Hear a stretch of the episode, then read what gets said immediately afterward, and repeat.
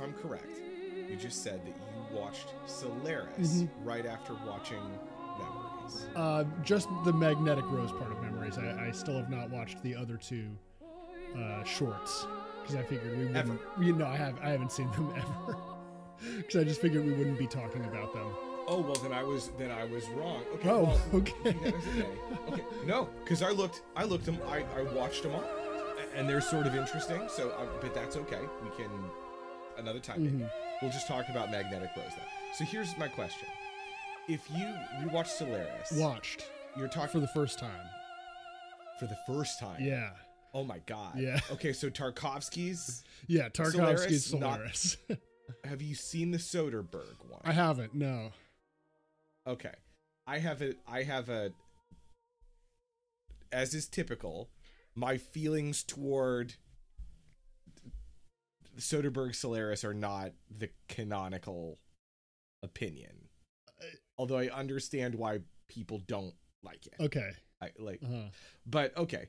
Be that as it may. Okay, you watch Solaris right after this, so a 45-minute little sci-fi masterpiece, and then like 3 hour 15-minute something. 2 hours 47 minutes, but it, you know, there were a few necessitated breaks that probably stretched it to around 3:15. Yeah, the Russians, in particular that Russian, this fucking Russian. Yeah. Okay. This fucking guy. Okay, that's fascinating. So what did you think before we go into Meg? What did you think of Solaris? That shit was crazy. Like, what the fuck? I knew the premise, but I had somehow the ending had been completely unspoiled for me, so I was unprepared for that fucking last shot. Wow. Yeah, no, it was nuts. I still don't know exactly what I think, like, really quote happened, you know, what is real and what is not, I don't want to get into all of that. My first reaction was just kind of like bowled over by it and very impressed, very freaked out. I found it really spooky. Yeah. And yeah, it's one I'm going to puzzle over for a while, but it's funny how different it is. Because I was thinking, like, oh, well, obviously something about Magnetic Rose, like, clearly he must have seen Solaris, you know, someone has seen Solaris. Someone knows the premise of Solaris in this creative team. So I figured, oh, I should do my due diligence. And it's like, whoa, I just opened up too many cans of worms on the same desk. And now there's worms everywhere. And I don't know what's going on, man. It's a very wormy movie. Yeah. Here's my quick hits on Solaris. Okay. The character of, and I'm sorry, I forget everyone's name, but the scientist who's on Solaris that the main character goes and meets, his like contact, like on the station, on the space station. Yeah. So there's Snout and there's our Sartorius. Is that? I think it's Sartorius. Yeah. Wild names in this movie. One of my favorite performances in all of cinema is that fucking guy. If I'm thinking of the right guy. And so the way we're going to know is by one of my favorite little like one-off gags in sci-fi cinema. But so they're like, they're going down the hallway, right? And he passes by a door and he says something to the effect of, yeah, I mean, everything's fucked up, but you know, that's just how these things go. And then the door opens up and like a little dwarf like tries to escape, and without breaking character or breaking sweat, he just picks this small person up, throws him back through the door and closes the door as if nothing has happened. And like when I saw that, I was like, this movie is on another level. Yeah. That there's already indications that you're in for some wild shit, but the fact that just happens is not remarked upon and just kind of like bobs along in the river of the movie is ridiculous. Right. Yeah, you are thinking of that's Sartorius for sure. That guy is I love that performance. I love that character. I love that movie. It's a great movie. Like, good performances, good premise. I know Stalker gets all the credit. Stalker's a bit of a prettier movie, I think. It's got like more of the iconic shots, you know, like the room full of sand and whatnot. Like, right. It's also got the narrative, like they killed themselves making it. It's got the Chernobyl connection. Mm. Even though, if I'm remembering correctly, they did not actually shoot it in Chernobyl. It's the site of like another smaller nuclear accident. I'm pretty sure it was not actually shot in Chernobyl, but I can check. This is a Patreon bonus episode. We can be a little loose. Yeah, it was shot in Estonia. So, okay. There was, right. So you're probably aware, I don't know if the listeners are aware, but the story behind that movie is Tarkovsky and the main character of that film irradiated themselves while making the movie. Mm-hmm. And also, I believe due to the radiation, almost all of the film they shot in the fallout zone was ruined. So there's like literally like 30 seconds of like what they shot while giving themselves terminal cancer in the movie. Christ. Yeah. Right. Yeah. Dark. Yeah. Yeah. Right. Reminds me of, you know, and obviously a much more heightened version of what we were talking about in the Discordance Axis podcast. It's like, don't ruin Dave Whitty's limbs for the sake of your grind record. You know, don't get cancer to make your sci-fi movie. I agree. For what it's worth, I think, I don't know that they knew just how dangerous where they were shooting was. We are going right out of pocket right here at this start. This is the Human Instrumentality podcast. This is a bonus episode. Yep. And we're here to talk about Katsuhiro Otomo's Memories, specifically the first segment, Magnetic Rose. Because unlike Ian, I watched all of the three shorts. We maybe should have had a conversation before doing this, clarifying exactly what the research load was. But whoops, my bad. I'm not certain which of us didn't understand the assignment. Mm-hmm. The assignment was not clear. We can just put it that way. Put it in passive voice, and that way we're both off the hook. Correct. There we go. That's do as the senators did before us. Mistakes were made. As it turns out, there are unknown knowns. Jesus fucking including Christ. The subject of the podcast, as it turns out. We spent a lot of time in this bonus episode that people are paying for of an anime podcast, not talking about anime. Okay, so, but the reason you brought Stalker up, or the reason you brought Solaris up is because Solaris, like Magnetic Rose, is a people stuck on a space station and spoopy things happen movie. Mm-hmm. Yeah. Okay. Particularly visions from one's past conjured up by a mysterious location in outer space is sort of the connection that I was drawing there. Mm-hmm.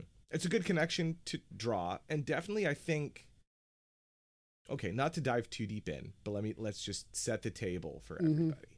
We're recording this near the end of us doing our second formal season of this podcast, which focuses on the career of Satoshi Kon. And Satoshi Kon wrote the first segment of Memories, Magnetic Rose, right? That's right. And we talked about doing Memories as an episode or just doing Magnetic Rose as a formal episode. And we kind of came to the conclusion, or rather I think I sort of imposed this, that because he just wrote it, it didn't really make sense to include it and not include Ryojin Z that he storyboarded or all these various other things, or maybe some of the manga he wrote, things like that. But it's still like, it's a big enough deal that it seems like a good bonus episode. And so that's why we're talking about Katsuhiro Otomo's Memories. Right.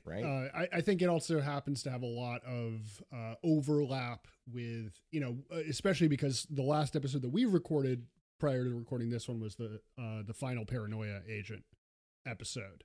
And I think rewatching Magnetic Rose in light of just finishing Paranoia Agent, it's interesting being able to see the seeds of so many similar ideas, you know, a full like decade plus earlier in Kon's career.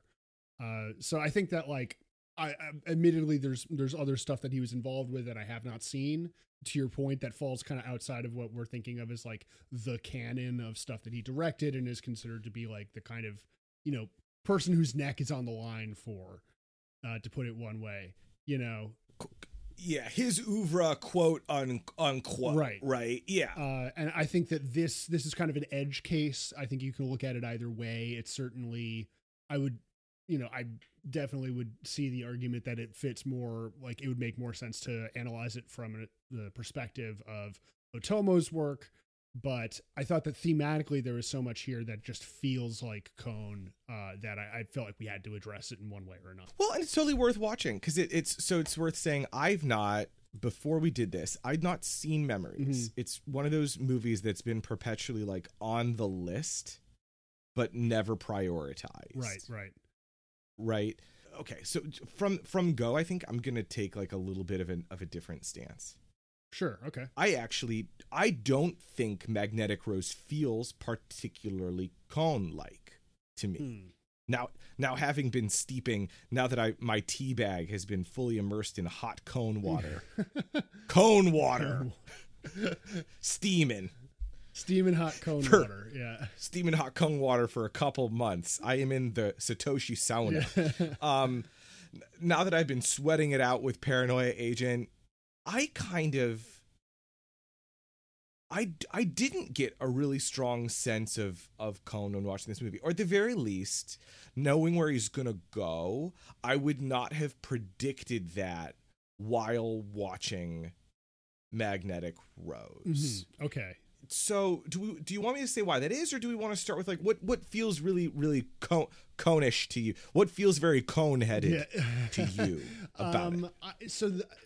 The log line, basically, like I'm assuming that if you saw that this episode was coming up in your feed, that, you know, you're going to go and watch the thing and have the same sort of like the book club experience with us. So I'm just going to presume that we've all seen Magnetic Rose as we go through this. Like, sure. The central conceit is like these two astronauts exploring a space where they cannot tell the difference, or are increasingly uncertain of the difference between the reality that they're moving through, a hallucination, and the memories either of their own or of the previous owner of the establishment. All those things kind of get muddled in a way that I think anticipates some of the blending of fantasy and reality that we see throughout Kon's work.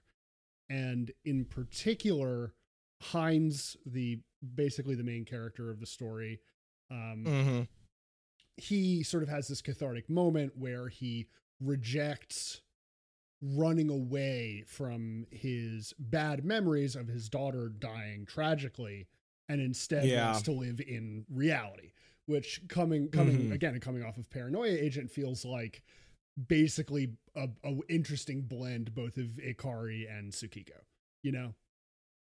Yes. Okay. That's good. Yes. I agree that those are the most Kon-like the most Kon-like elements of the screenplay. Mm-hmm. I think it's worth noting that, like, I think here's my friction. Well, there's also some other things too, right? The two main characters are Hines, Mr. Ketchup, right? Yeah, and Miguel, his best friend, and so his co-worker. Between this, really, I don't get the sense that the rest of the crew on the ship really likes Miguel very much, and I'd be interested in talking to you about. Well, Miguel. Okay, we'll get to that, because I definitely like Miguel is a little bit of a sticking point for me as a Latino person. Although I was actually going to say, between Miguel and the unnamed Latino characters in Tokyo Godfathers, shout out to Satoshi Kon for at least like putting like brown people in his fucking movie, right. In his anime movie. That makes me happy a little bit. Yeah, and I guess when I say Hines thinks of Miguel as his friend, at least he seems like emotionally invested in Miguel not dying. Yes, that is certainly true. Although maybe that's a very low bar for friendship. I don't know. Yeah, I think that gets closer to just basic humanity than necessarily friendship, but I see the point you're making. Yeah. I don't know. In the past 2 years, one wonders. Fair. Right. Okay. So given that, yes, I think those are very Kon-like. I think my sticking point is that Kon's movies are often, or works, because this is more for Paranoia Agent, kind of reject an overt, first of all, an easy synopsis at all of the story, an easy categorization at all.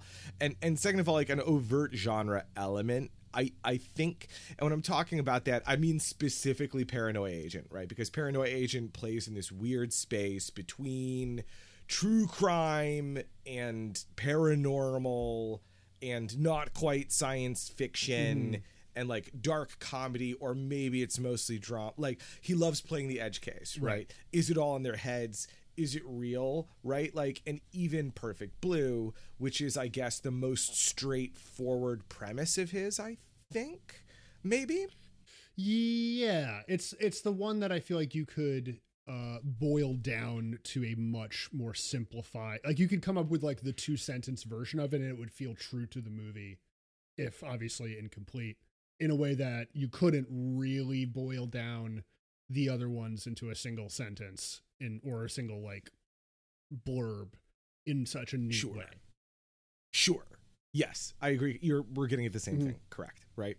Even Perfect Blue, at least, even though it does fit into the general, like, this is a psychological thriller about a young woman who is not finding success as a pop star and begins to go crazy and maybe being stalked by a fan. Right. Like it, three sentences. You can do it in a tweet. Right. Yeah.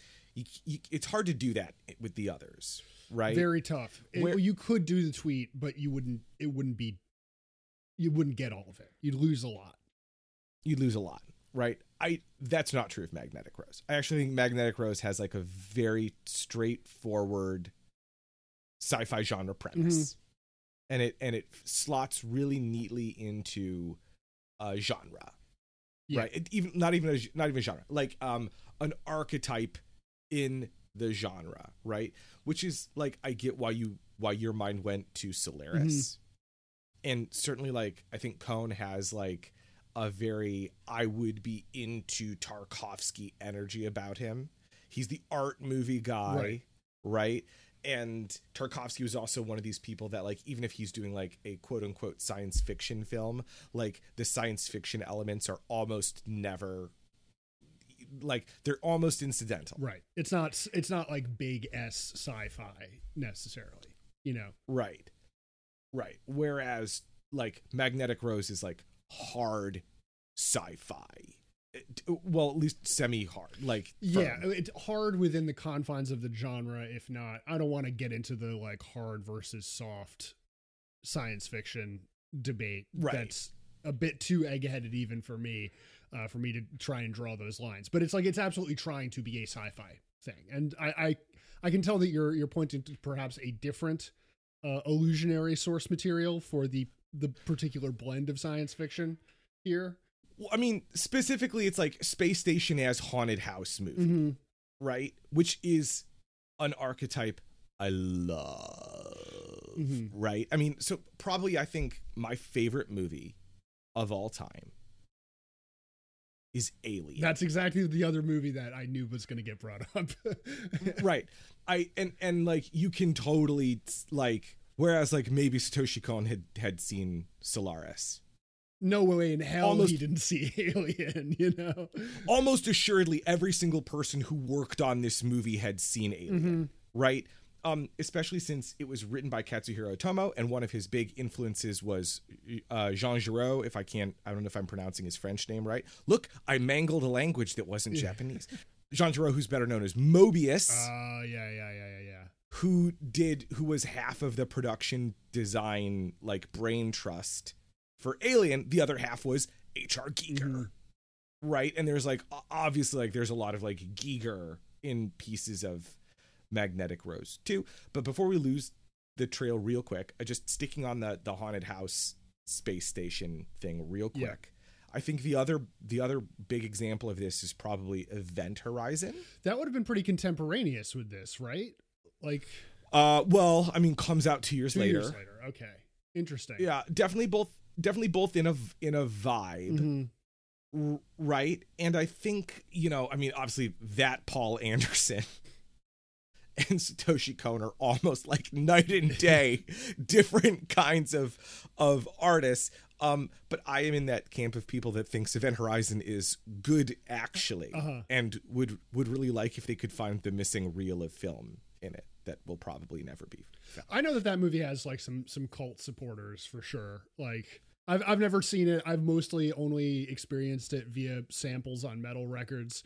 It is definitely, yes, it is a metal record sample movie. And like in that particular like vertical, it is definitely in a class under Hellraiser and Hellraiser 2. Yeah. Like, I think those are like the S class. Every line could be a black metal sample, mm-hmm. or a grindcore sample, right? Event Horizon is below that, but like it's still in that same sort of vein, and like. Magnetic Rose isn't quite so quotable. It doesn't have Sam Neill vamping. But it does, there is, because it's not an alien, right? Because it's not like a creature, but because it is more of like, oh, our pasts are haunting us. Yeah. Oh, it's kind of got this weird Gothic Victorian thing going on, like embedded in the space station. In that way, I really feel like Magnetic Rose resonated to me the most with Event Horizon, which I'm sure if Satoshi Kon were alive and he heard me say that, I'm sure he would like get so mad.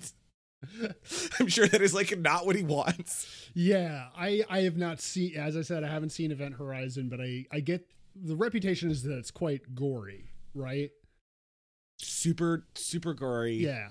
Whereas like it's one of those things like good in spite of itself. Mm-hmm. Magnetic Rose is a bit of a classier joint, even as a sci-fi film, you know, because I think it's we've talked about like more so earlier than we were speaking about it necessarily in Paranoia Agent, but Kon definitely has a thing for like archetypes and tropes, and you know, tragic, you know, opera diva has like sordid romance with co-star, feels like tropey enough that it also feels like a bit like the kind of thing that Kon would be into doing and like evoking, right, to kind of give this air of like sophistication and aristocracy, and the contrast between like these two dudes running around in spacesuits and them looking like they're in Versailles, you know, like, right, that's kind of like a it's definitely like a weird and surreal image, but you're right that like pointing out to the Mobius thing, that also feels, you know, similarly, you know, grand in some way, the scope of things and the sort of like psychedelic clashing of styles and whatnot. Sure. But I got Alien vibes on this as well. Like the opening, opening chunk, basically until they get to the space station and this movie kind of blooms and reveals what it's doing, or the story rather. The opening section is it's exactly Alien, you know, like it is space craft as home of working stiffs, negotiating overtime and, you know, sifting through junk. So it has that kind of like that proletarian Kon, you know, marginal figures thing going on too, but it is just Alien. Yeah. It's very much like, oh, it's an ensemble. It's blue collar. Mm-hmm. It like the vibe is subdued, passive aggressive family drama, but it's like a family that is like, they're a family by virtue of being stuck in a tin can in space, not by virtue of like spawning. Yeah. Like, right. Family of circumstance. Yeah. Correct. Exactly. Yeah. And also like, to the point where like, one of the great narrative tricks of Alien is like when you watch it, you're halfway to like 2/3 through the movie before you even like overtly singled that like, and by the way, Ripley is the protagonist. Right, yeah. Right. Like the movie does not signal that until it absolutely has to. Similarly, like Magnetic Rose, I feel like you don't even get that much Hines before he's on the ship. It's mostly their I feel like he has like a Russian last name. Yeah, Ivan. The captain is the Ivan or Ivanovich or something like that. It's like an international cast on the space station, which I like. But we'll get to Miguel again at some point. Yeah, sure. But you're right. Like you could see the captain being the main character for a while, and it's not until Hines begins experiencing his own distinct memories that we realize, like, oh, this is going to be the character that the story is going to.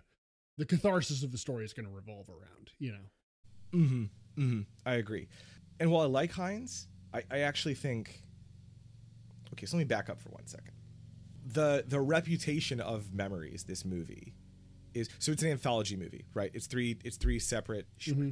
The reputation of the film is that Magnetic Rose is the reason to watch the movie. That's how it's always been pitched to me, certainly. On watching it now, that's actually not my take. Ooh, interesting. No, I actually think it is certainly the most sophisticated one, but like there's lots of super fascinating stuff in Stink Bomb, mm-hmm. Particularly like in a post-COVID world, like a character wakes up and everyone has choked to death around him from a nap. And it's like, okay, like there is people's like a lot of the action revolves around people's respiratory equipment not functioning. We're tangenting, right? But like in a post-COVID world, like looking at Stink Bomb, I was like, oh, this, like there is resonance here, mm-hmm. That maybe Magnetic Rose kind of doesn't quite have. And like Cannon Fodder's its own. You need to see Cannon Fodder. It's its own fucking thing. Okay, but you bring up the anthology element. Right. I bring up the anthology element because like the reputation of this film is that Magnetic Rose is hot to trot. Mm-hmm. And I see why. It's beautiful. It's well written. It's pretty cool. Right? But like Hines as the main character does kind of sort of come out of nowhere, and they're like, oh, I had a daughter. She's dead. Right. Like It just sort of like comes out of left field, and I'm like, oh, okay. They do some setting up of it early in the movie. Like, so the movie kind of hinges on the fact that Hines has not told anyone else that his daughter is dead, you know? Because There's that moment early on where they're like cracking jokes about what a womanizer Miguel is. And okay. They say like, oh, like Hines, don't you have a daughter? Watch out. And, he at this point, like, he knows his daughter is dead, but they don't know, and that's telling us something about like the degree to which this guy is kind of emotionally blocked up. So it makes sense that it is sort of this like reveal.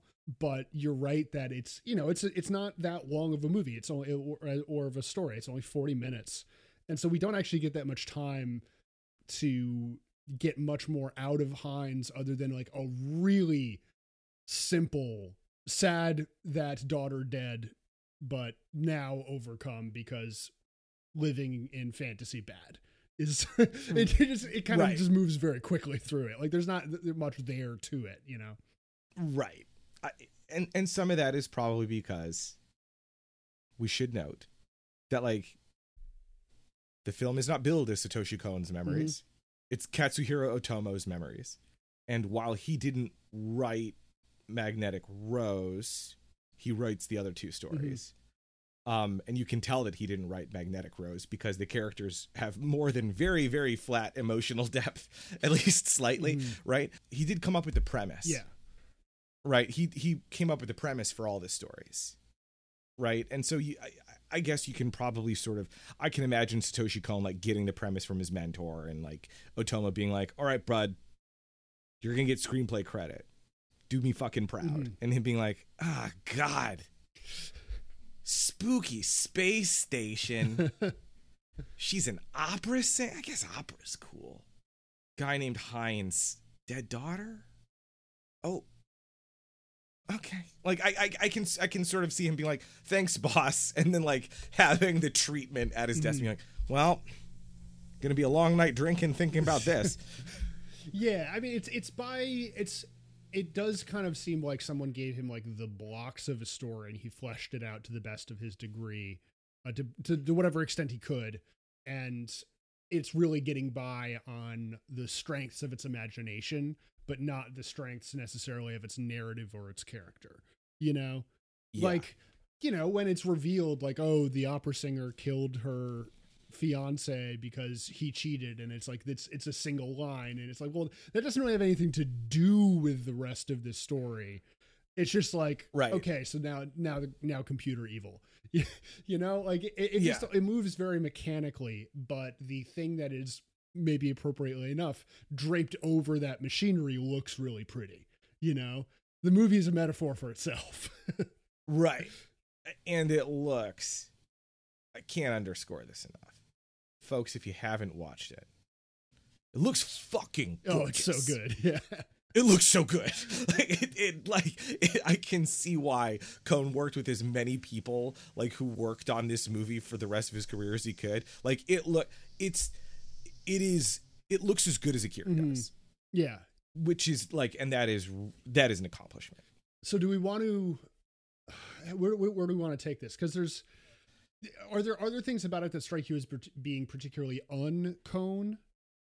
Sure. Yeah. I mean, so one of the things that strikes me as being particularly un-Kon is that they attempt to resolve the situation with violence, and it sort of works. Like, I like that there are guns, and like there's a lot of like shooting at space ghosts with guns. Just seems particularly like something that Satoshi Kon is like absolutely disinterested in. I like, in retrospect, thinking about Paranoia Agent, I think like something that didn't strike me while we were watching it, but something that like now, like especially as an American, like is really like striking to me is like, I don't think the cops ever attack anybody. No, they never pull their guns once. They never pull their guns once, right? And that is like the most untrue detective thing about it, right? Because at least in True Detective, like they're like firing the machine guns at rednecks when like the story lags a little bit, right? Yeah. No one ever actually tries to shoot Shonen Bat. They I guess they try to beat him with an imaginary sword, right? I mean, that's shown to be kind of ridiculous and not the real solution, you know. Whereas this Hines both like. He has the like, oh, I'm going to actually cry and acknowledge my daughter's death, and then I'm going to shoot this robot. Like, he gets to do both, and that doesn't usually happen in Kon stories. Right. Yeah. And you get to the point where like, I mean, it is a sad ending, which is also sort of like un-Kon, right? Like, he actually seems like kind of a little averse to tragedy. Yeah, everything he does has a happy ending. Even Perfect Blue, to the point where like people find the ending music really funny in Perfect Blue, you know? It is pretty funny. It is fucking funny. Yeah. So that's particularly un-Kon, that there is like an extended sequence of like Miguel strafing the android with his like stupid gun. And then he tries to shoot at the computer mainframe. Yeah, well, it's like, and then like the story is resolved by the giant gun from the ship itself, hilariously named Corona. Right. Okay. I needed a Corona when I was watching this movie. It's also like ridiculous to me that like, and this is a narrative weakness, right? But like at the end, they make the point of like, first of all, why does your salvage ship have a Death Star laser on it? I don't. And it's called the Analyzer gun. Okay, we're just using gobbledygook. Fine. I mean, I love Neon Genesis Evangelion. Give me gobbledygook. That's fine. I'll lick it up, right? But it's like, they get this board, they're like, okay, we're going to use the analyzer cannon on the asteroid to blow it up. And they're like, our friends are in there. You're going to kill our friends. And they're like, if I don't, we're going to die too. And then what does the laser do? Blows them up to like it is like very quickly revealed to be like also like a dumb suicidal idea. Why? That's such an un-Kon thing to have happen. Yeah, it's more Cohen than Kon in some ways. Just like this like dark misanthropic ending where like nothing works out for anyone and everyone is the cause of their own demise. Well, I guess like the only character who has a happy ending is Miguel, right? Because he's the one that's able to like live in the fantasy and presumably die in it somehow. Right. Which, you know, so this like a more nuanced later Kon work would maybe have like a bit more to say about that. Like why, right. What is the nature of this guy? Yeah. But again, the problem is the characters are very one note. So, you know, it just seems like this guy's an idiot and now he lives in fantasy world and everyone else is who knows better is dead. Right. And his one note is he's horny. Yeah. Which, okay. So let's do it. I'm going to do the thing. Right. Like speaking as a Latino dude, I wish Kyle was here, right? When we started doing this podcast, I did not think we'd have so many like emotional conversations about my mixed race experience with regard to Anna. I really did not. Right. So like the stereotype of Latino people, is this pedantic? I'm not trying to be pedantic. Fuck it. Forgive me if I feel like I'm not trying to talk down to you. It's just in case you don't know. Mm-hmm. Right. Like the stereotype of Latino and also black people, although I've never experienced that. I don't know if I can only imagine. Right. But like the stereotype of like Latino people as being like really horny. Yeah.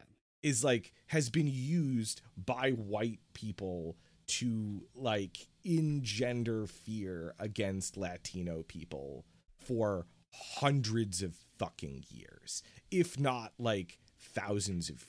Mm-hmm. Like I am not certain what the conquistadors said about like the native peoples that they conquistadored, but I'm certain at some point in time some letter was like, oh my god, they love fucking. Right. Yeah They're like, fuck them, they just love fucking. Meanwhile, who's raping everybody? The conquistadors. So like it that like I like the representation of like a Latino person in an anime, but that like from go, the joke is like, oh, Miguel loves boning. Right. I'm like, oh, really? This is all you've got? Yeah. There's both like the element of using that kind of over sexualization as like a fear tactic, but it also has the double-edged sword of like, you don't have to take this person seriously. Because he just thinks with his dick, yeah. You know, it's a way of making that character feel less like an adult and more like, you know, a child in the arc of the narrative, because he's not in control of himself in any real way. Sure, you know? Sure. Yeah. And like not to use like video game architecture as narrative critique. That's like a bad tack to take, but it is worth noting that like Hines is like in plot mission is just to babysit Miguel from not like walking into a trap. Right. Yeah. Like an endless series of traps. And then immediately suggests that they split up once things get freaky, which is like, again, like that's a bit easy, Kon. Like you could have done a bit better than that, dude. I'm going to go ahead and assume that was Otomo. Yeah. Let's get some people split up so we can do some freaky stuff. Yeah. Right. Sure. Definitely style over substance. Mm-hmm. And it's worth noting also, like, Miguel's not the only Latin American character. Right? Oh, yeah. Yeah. Carlo is like presumably Latin American or a Spaniard. Spaniard maybe. would have been my guess, but, you know. Sure. Since it's opera. Right. And so is Eva, mm-hmm. the opera singer, in a way the titular Magnetic Rose. Right. And it's like this whole space station is like both her abandoned mansion and her tomb. Yes. Yeah. Right. Shades of Sunset Boulevard there, which is kind of cool. Right. But that's also a weird trope, like the bitter aging starlet. Although I like. Carlo also falls into the like, oh, horny Latin dude. Right. That fucked around on his mm-hmm. wife, and now people need to die in space forever because of it. Great moral calculus there. But Eva's kind of cool. And I do like it.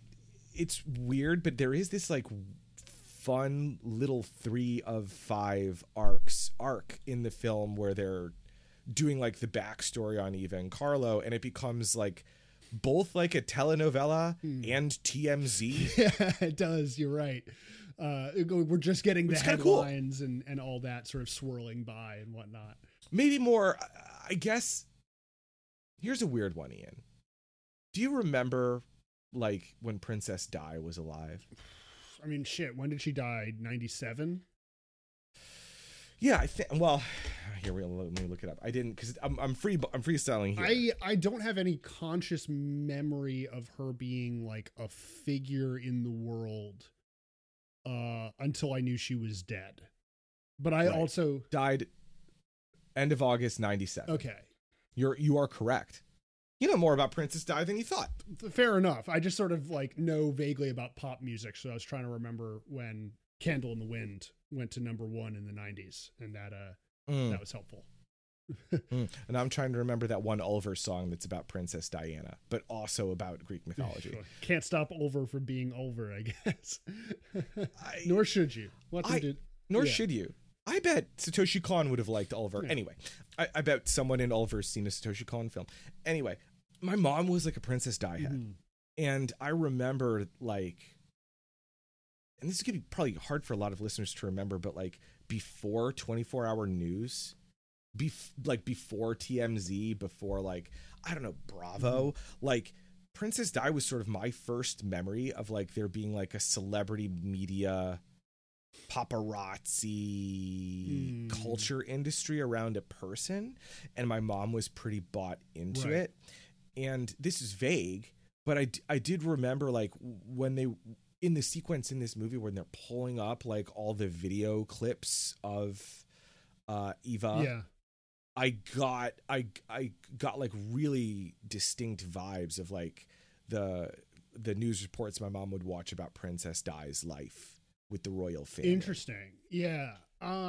Man, I mean, it kind of fits. Again, it's only a slight sliver of something that I feel like Kon gets into more later, but it's the public figure thing, figure of public adoration and the sort of narrative of fame is something that he gets into much more, obviously, in Perfect Blue and Millennium Actress. But I think that part of it, the weirdness of a public figure and the sort of construction of a public persona is, again, it's in here. And I think I bet he would have a lot of interesting stuff to say about the Princess Di phenomenon, Yeah. If he was alive and I could interview him, I'd be were you tapped into the Princess Di thing? Is that in Mag? I would ask him that. I think that's really interesting. Yeah, because I think that there's something there also just in the way that a person can kind of become a meme, and the way that public figures are, become archetypes that we play around with and impose our own ideas on. Again, I'm reading a lot of Paranoia Agent backwards here, and I'm looking to find overly rich connections, perhaps, but I think that I'm trying to tie the knot together, It's going to be hard, but I give you that loop of that knot. I think that's true. And maybe that is, I think maybe that middle section to me felt the most Kon. Mm-hmm. We've talked in the past thing about how Kon was in a way Hollywood minded, I think. Yeah. And one of the things about Hollywood is they love movies about movies. Yes. Yeah. Right. Kon likes media stories about media stories. Yes. Yeah. Stories about stories, stories that are about storytelling and performance in some way. Mm-hmm. And pop cultural figures. Mm-hmm. As much as he sort of seemed like the kind of guy who didn't think highly of popular culture, he still was he made that clear by focusing on it a lot. We know that he felt that way because he wrote about it frequently, Right. And in Eva, I do see, I guess, a very rough template for how do we talk about Mima? Mm-hmm. Where does Millennium Actress come from? Yeah. Where does this idea of these mimetic figures that reappear in Paranoia Agent come from? And in her weird sort of siren-y nature, I think maybe a little bit of what's going to happen in Paprika. Interesting. Did you rewatch Paprika this week or not? This, so I'm going to do my Paprika rewatch coming. Uh-huh. So I'm pulling on old thoughts, right? But as I recall, Paprika, the character does have this sort of storytelling function of leading the other characters down the rabbit hole, as it were, in a sense. Yeah. There's the sort of dream psychologist thing, which involves a certain kind of plumbing of the subconscious and whatnot. Mm-hmm. Whereas in a sci-fi, in a under a sci-fi gloss, right? Yeah, this feels much more like Sirens in the almost Greek sense, of dragging fishermen and sailors to their doom. That is the sort of the archetype that's getting updated for a sci-fi setting here, which is cool. It's interesting that it does it is able to feel like it is touching on a lot of classic archetypes and building on a lot of stuff and still feel recognizably kind of like its own unique short story, just because of like what different pieces it's cobbled together. But it does feel the most of anything that Kon has worked on that we've talked about, like a bunch of different pieces of other art cobbled together. Although I will say, like, this, I could have seen, you know, in a pre-Marvel world, I could have seen someone like just remaking this movie. Not that people should, right? I'm not suggesting, but like the straightforwardness of it and the genre-ness of it does really kind of make some of the Kon stuff in it go down a little easier. Yeah. It really is like a very entertaining little film. Yeah. I was thinking a lot, both, you know, the first time I watched it, after it ended, I was like, that's like every single A24 movie, you know, but in 40 minutes instead of, you know, 120. Like you could see a version of this movie that is pumped out where you get like more of Hines back on Earth. You get maybe a bit more of the interactions of the different characters, maybe a bit more Miguel, so that his ultimate fate feels a bit more, you know, has a bit more to it. But like all of the beats in this 40 minute are of the same kind of beats that you'd expect in a normal feature length American artsy sci-fi film. And it all coming down to like getting over your dead kid, that sort of like, you know, genre movie, genre story as therapy session thing, like working over single origin, like trauma that is origin of all problems. Once you get over that, then the story ends kind of thing. Like, sure. It feels like it anticipates the basic style of, like, I don't even know what to call it. Like, not mainstream filmmaking, but like mainstream non-franchise filmmaking in America these days. Expensive indie. Yeah, expensive, premium indie material. Yeah. Right. It's sort of, it's we're going very far afield now. But like what you're talking about is like this weird like Goldilocks zone of filmmaking. I remember specifically Kiefer Sutherland doing an interview with, I don't know if it was Fresh Air or if it was Mark Maron. No, I tell a lie. It's Kiefer Sutherland when he was on Top Gear in the star in the celebrity car race. He did. And they do like a little interview about the person's career before he hops in the car. Right. But he made this point about like, why did he do the 24? Right. Right. The TV series. Right. And he makes this point where he's like, when he became an actor following in his father's footsteps, he wanted to do $30 million movies where it's just enough money that like it can have like an interesting escapist premise that like a mass audience will buy into, but it's just cheap enough that you can't sell it on spectacle. So you need to sell it on the story and the acting. Right. Yeah. Right. And like, he sort of makes this point where he was like, that's what he wants to do. And that's what all the actors he knows want to do. And it's exactly what like Hollywood is no longer willing to do. Yeah. And like what you're describing is like A24 has found the way to keep that going. And the way that they do is they're like, we will make $30 million movies and every one of them will be sold as a horror film. Right. Yeah.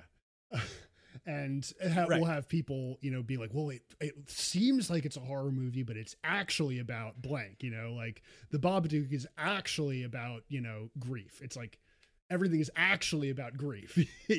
Like secretly, it's like the key to so many of these movies. And this movie feels like it does that, you know, beat for beat 2 decades in advance. That's true. But at the same time, it's sort of like, okay. So my counter to that thinking, and I love A24 movies. I love a lot of them, not all of them. Some of them I think are kind of bad, but like Hereditary is one of my favorite movies I've seen in the past, like 10 years. I think I love that film. Right. And I'm a horror movie fan. Right. But I think like while that movie is like about grief and about trauma and like about this like tour de force character performance, you know, by the main character, it also like succeeds as a spooky demon movie, right? And I think if you talk to William Friedkin about The Exorcist, I'm sure he'd tell you, well, yeah, of course The Exorcist is not, like, about demons, right? Like, it's about Catholic guilt and, like, feminine liberation and, like, the social tension of the 70s, right? He's like, that is what it's about. But he, like, felt the need when he was making it to make it succeed as a spooky demon movie also, right?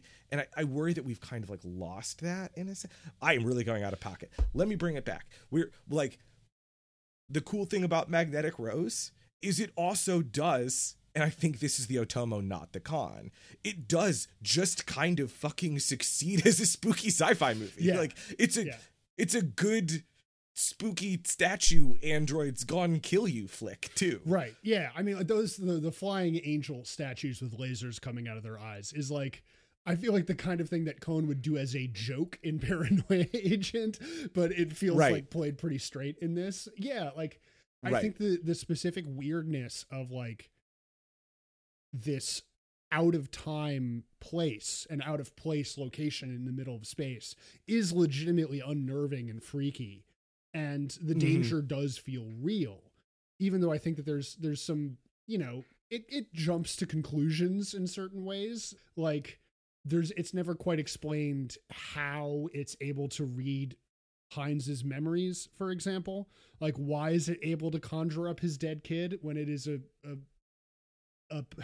palace programmed mainly to recreate the memories of someone else who's no longer alive, you know? Right. How does an opera singer afford a mysterious space? Well, she comes from a really rich family is what's told, and she is a superstar. So we just have to kind of, that I'm happy to go with, as it's like rich people in space, you know, it's the Stray Light Run, you know, it's all that kind of stuff. The Stray Light Run. Okay, fair enough. Then how's this? Okay. Is it so, and this is like one of those weird little, like, turning points. This is one of those things that isn't closely defined, right? But it's also like, I think it leans a little bit into annoying anime trope for me. But, like, his daughter, he's holding, like, the fake daughter, and she disappears. And then we're sort of led to believe that, like, this little glowing light that illuminates the supercomputer's location is, like, her ghost, maybe, or her. So, like, it's weird because the movie goes to great pains to be like, this is not supernatural. It's a computer. Yeah. Right. And then there is this little, like, Deus Ex Machina supernatural moment. And I kind of don't love that. It feels quick and, not fleshed out. And even if the movie attempts to avoid the supernatural, it's like, well, where did Miguel go then? You know, like when he walks sort of into the memory door and, like, disappears, like, well, we know these are not real. We know they're holograms and hallucinations. Like, where did he go in the ship? But, you know, it almost stops close of going full magical realism, full, like, magical sci-fi. And I think type of movie that I would love if this was ever blown out into feature length size is one that goes much further in that direction, and sort of gets you questioning what's real and what's not in the Solaris way, for example. But it stays pretty close to just being more of a, you know, again, spooky haunted house more than anything else. Yeah. What you're describing is, like, I do wish people would aspire to that. And a good version of that is Solaris. Or a good version of that is Evangelion. Yeah. Like, that's sort of the hit I'm always chasing. Yeah. Right? Is, like, succeed as genre movie and also ask big human nature questions successfully. Right? But the bad version of that is Interstellar. Yeah. Yeah. And this movie's a lot like Interstellar, too. Right. Yeah. And again, like, the whole, like, you know, tough guy with dead woman in past, it's very Nolan as well. You know, it's hard to not think of that kind of model of, you know, masculine sci-fi energy that we have in modern filmmaking these days. Yeah. It does just kind of feel like Interstellar at that point, but without Interstellar's, like, commitment to its corny message by the end. At least, like, I agree that I don't particularly like Interstellar, but it does go all out on the thing that it's trying to be. It's just that I find that thing a bit, I don't know, man, like the power of love is a bit easy, to just like slap on. It feels indistinct and, not that interesting. I guess if you were going to put a middle ground, and maybe this is just in my head because I've seen the trailer for the sequel recently, but I guess the middle ground is probably Avatar. A movie I don't love, but does land at something a little more actionable than like the power of love defeats science. Mm-hmm. What it lands at is kill Whitey. Yeah, right. And the power of bullets helps too. Right. He's like, love good, but what if violence does solve problem? Which is a very James Cameron sentiment. So maybe since we're I don't know how much more there is to pick off the bones of this thing. There wasn't that much here, which is, I think, also like maybe part of the reason why I was a little hesitant to slot it in. Yeah. To like the main series. Like, I'm happy to talk about it. Happy to have a reason to rewatch it. Mm-hmm. And I think it's good. Like, I give Memories a thumbs up in general. I give Magnetic Rose also. I actually give all three segments a thumbs up. Mm-hmm. But yeah, is it Perfect Blue? No. A few looks better. Yeah, a few things I'd like to maybe mention before we stitch this one up. First of all, a lot needs to be said about how effective this movie is because of how cute the goddamn kid is. Like, they really go all out on making that daughter adorable so that you feel fucking awful when she dies. Right. And it does work on me. Like, there was a moment when I was rewatching it this moment and the kid shows up for the first time and I paused. I was like, do I really want to watch this again? Like, oh my God. I know. Well, and for what it's worth, I wondered if it was just me because, as keen listeners probably know, my partner's name is Emily. Mm-hmm. The little daughter's name is Emily. And so like, I see bad things happen to an Emily. And it just kind of gets me. Yeah. And that's not intentional. That's just like by virtue of my life. Although I did like mention that to Emily and she's like, oh, little girl named Emily, does she fucking die? And I'm like, yeah. And she's like, Emily always dies in a movie. She's like, every story where there's an Emily is like, Emily dies. This is not something that I was aware of, but I feel like I'm going to keep my eyes out for it going forward. Once she said it, I started thinking and I was like, yeah, I guess it's that or Emily Dickinson. Right. So yeah, I guess she was very unimpressed by that Emily, the little girl, dies. Mm-hmm. She was also, when she did walk past me watching the movie and watched a little bit of it with me, she was likewise unimpressed. And she's like, oh, so it's Interstellar. Dad in space. Yeah. Dad is sad in space. Sad space dad. And, mm-hmm. and she sort of like, walked into the bedroom after that. She was like, okay, this is all you. Mm-hmm. And like, I think maybe that is where I land on it is like, while it's beautiful and I love it and it's super fascinating, maybe that's why Magnetic Rose of the three is actually my least favorite, is because it does sort of have that like, ghost story in space. Right. Got it. Emily dead, sad dad. Got it. It's all the execution, not the components, right? The individual components of the story are actually a little rote. Maybe. Yeah. It's all parts that you've seen before somewhere, right? But one thing you may have heard before, and one person that you probably will have heard for their work after this project is that the Yoko Kanno did the music for this, right? And that is that's a big deal. That's a huge fucking deal, and understandably, since it's Yoko Kanno, the music fucks. The music is like, great. Yeah. For being a movie about opera, the opera is good. Yeah, it's leaning on Puccini, which certainly helps. Specifically, Madame Butterfly's like the SOS sequence and whatnot. But all of the original music is fantastic. It's like this really great, like almost like Blade Runner, slow, smoothed out, lonesome saxophone in space kind of vibe. That's just like really gorgeous and fits like, again, it's like, I know this sound. I know what I'm looking at. I know all these pieces, but when you put them together, it does feel real good. We haven't spent a lot of time in the, in our podcast talking about Yoko Kanno. But it hasn't had too much occasion to come up yet, but obviously was one of the goats when it comes to music for anime. I'm speaking now as I'm thinking about it, but I'm like, in a weird way, I think Yoko Kanno, if you're talking about people in the anime industry or in the oeuvre that have had a big impact on American pop culture, I think weirdly enough, it's Miyazaki or Yoko Kanno. And a lot of that's the Cowboy Bebop soundtrack, which is like, has its own life independent of the show. Right.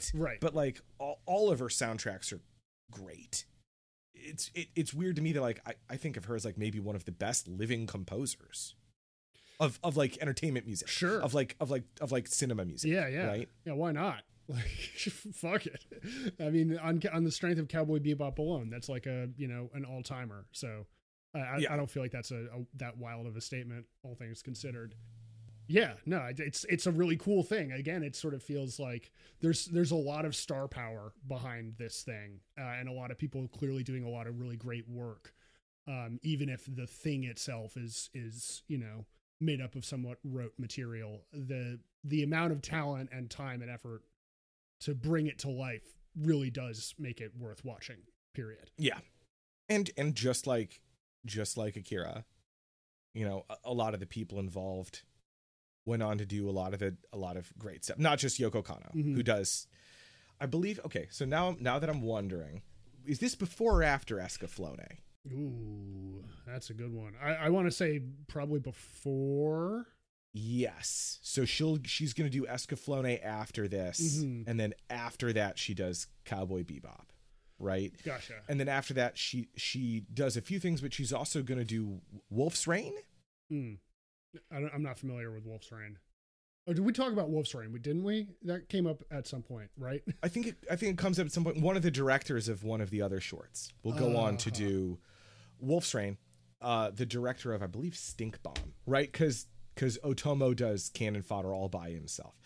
The director of, right? Okay, so the director of the second film of Stink Bomb is Tensai Okamura, if I'm correctly.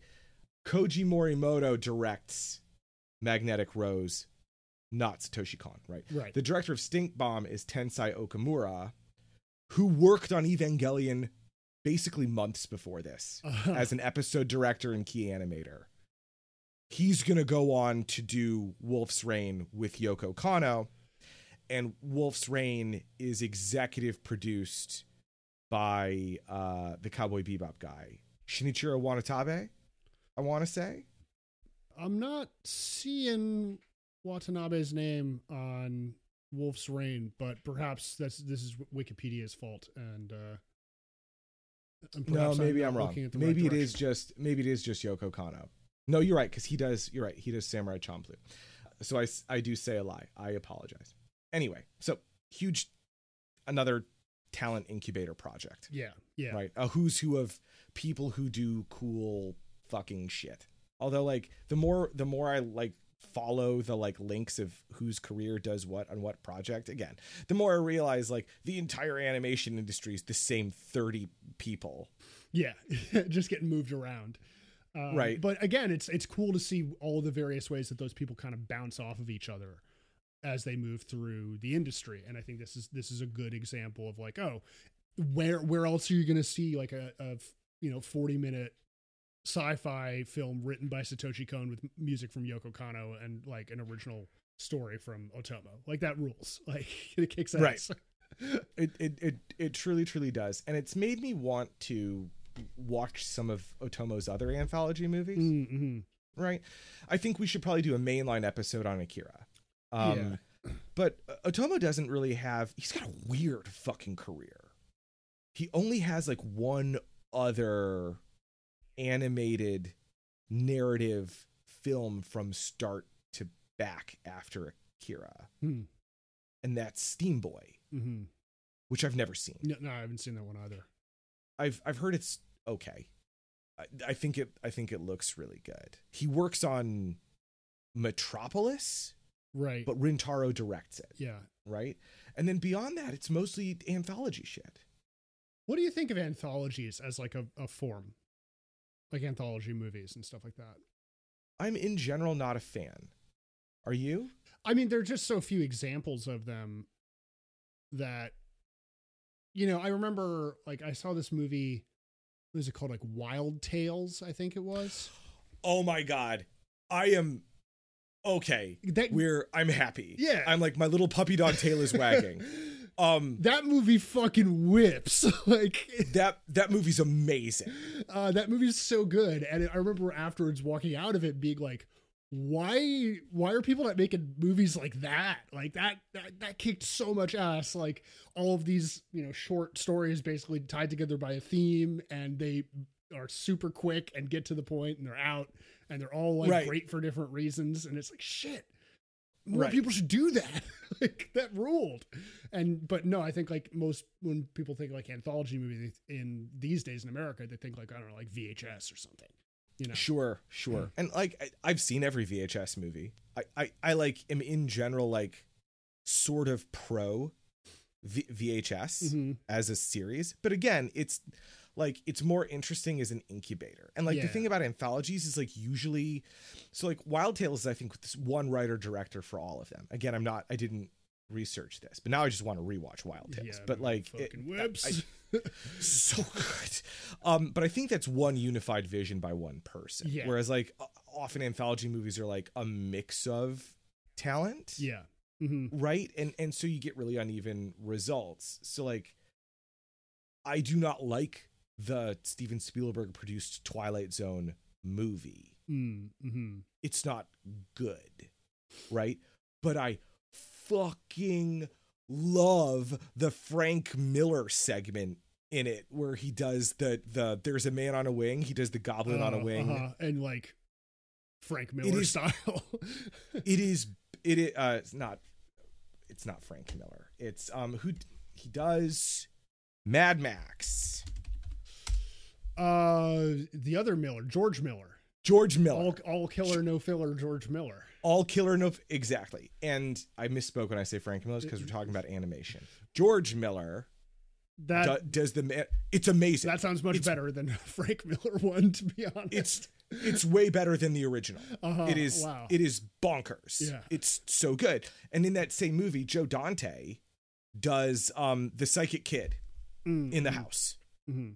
And it's fucking great. So like, I don't like that anthology film, but I've got it on DVD, and I'll just watch the George Miller and Joe Dante segments, and then nothing else, because like the first one's fucking motherfucking Animal House guy. He sucks.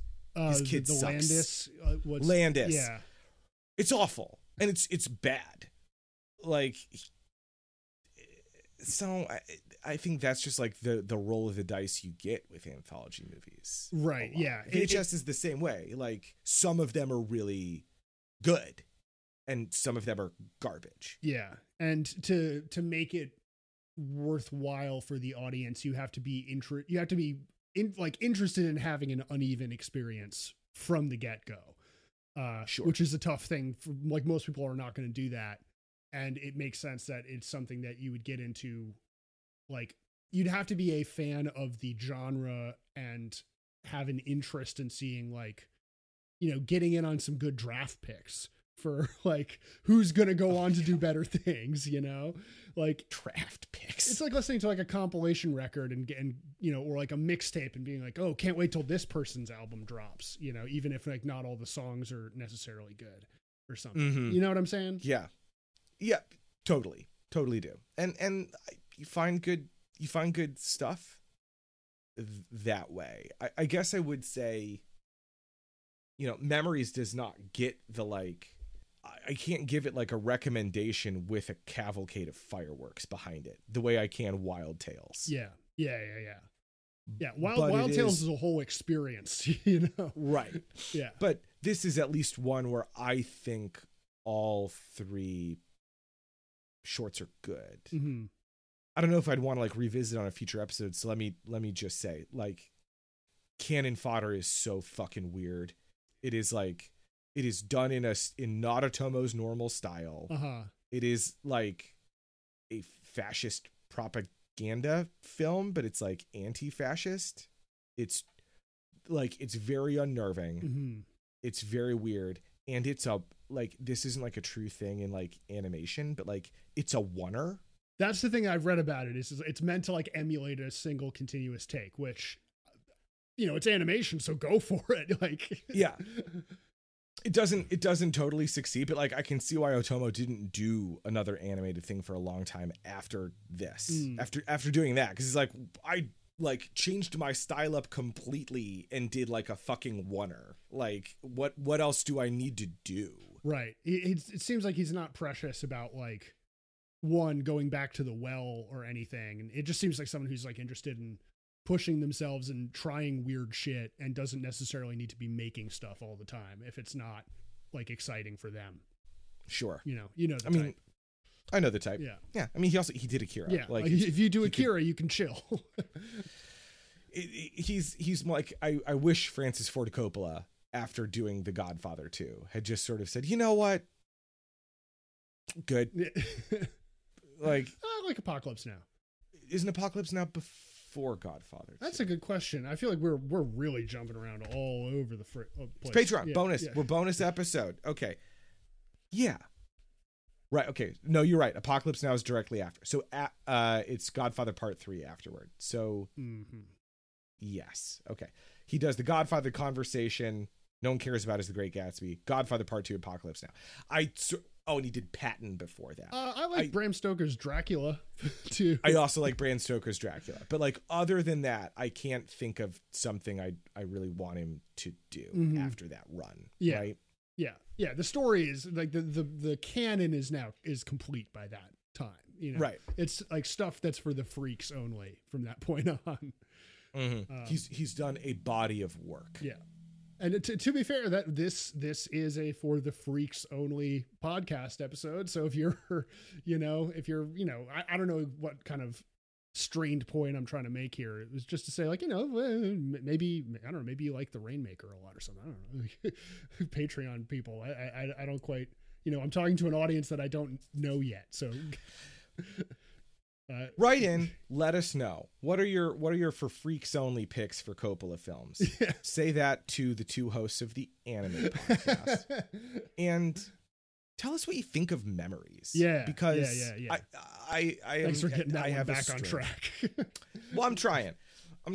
It, you know, it did make me want to see those other Otomo anthology films, and in general, it got me thinking that. I'd like to see some of the other work that these two directors did. The guy who did Stink Bomb went on to do Darker Than Black, which is one of those things that's also been on the to watch list for a long time, but I've never done. Mm-hmm. And so maybe I'll pick that back up. Maybe I'll revisit that word, that part of the list. Yeah. I mean, there's tons of other stuff that we need to touch on. There's other, you know, stuff that we could use for episode fodder for this Patreon. And you know, if you've got recommendations of other anthologies, that might be a good thing for us to draw on. Yeah. I don't know. This is a cool thing. I'm glad that we talked about it because I feel like it's Kon enough, but, and I think like if you watch this, you know, short with the rest of his body of work in mind, I'm sure that it sparked a few connections. So if you find other stuff in here that feels like relevant to the rest of the season, feel free to point it out. I'd love to hear what people think about this. Mm-hmm. If you've ever been trapped inside the memory bank of a computer by a strange sensual woman, right? Yep. In space, yeah, please let us know too. Yeah, that's yep. That's good, useful. Like, is it a good representation of the victims of space sirens? To be clear, we will not help you. No, there's not really much we can do. No. But you're fucked. I mean, it sounds like if you're subscribing to our Patreon, that you're in a decent enough place. You've got some money to throw around. Yeah. I'm impressed that we managed to do this for longer than the segment was. Yeah. Clearly some loosey-goosey rambling convos. But yeah, that's Magnetic Rose. It's cool. I like it. Yeah.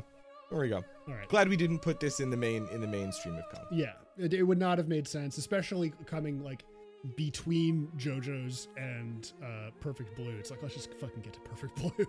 Yeah, right. It, like, beating around the bush here. Mm-hmm. Anyway. All right, well, now the bush itself has been beaten. So that does it for this episode. Talk to you later.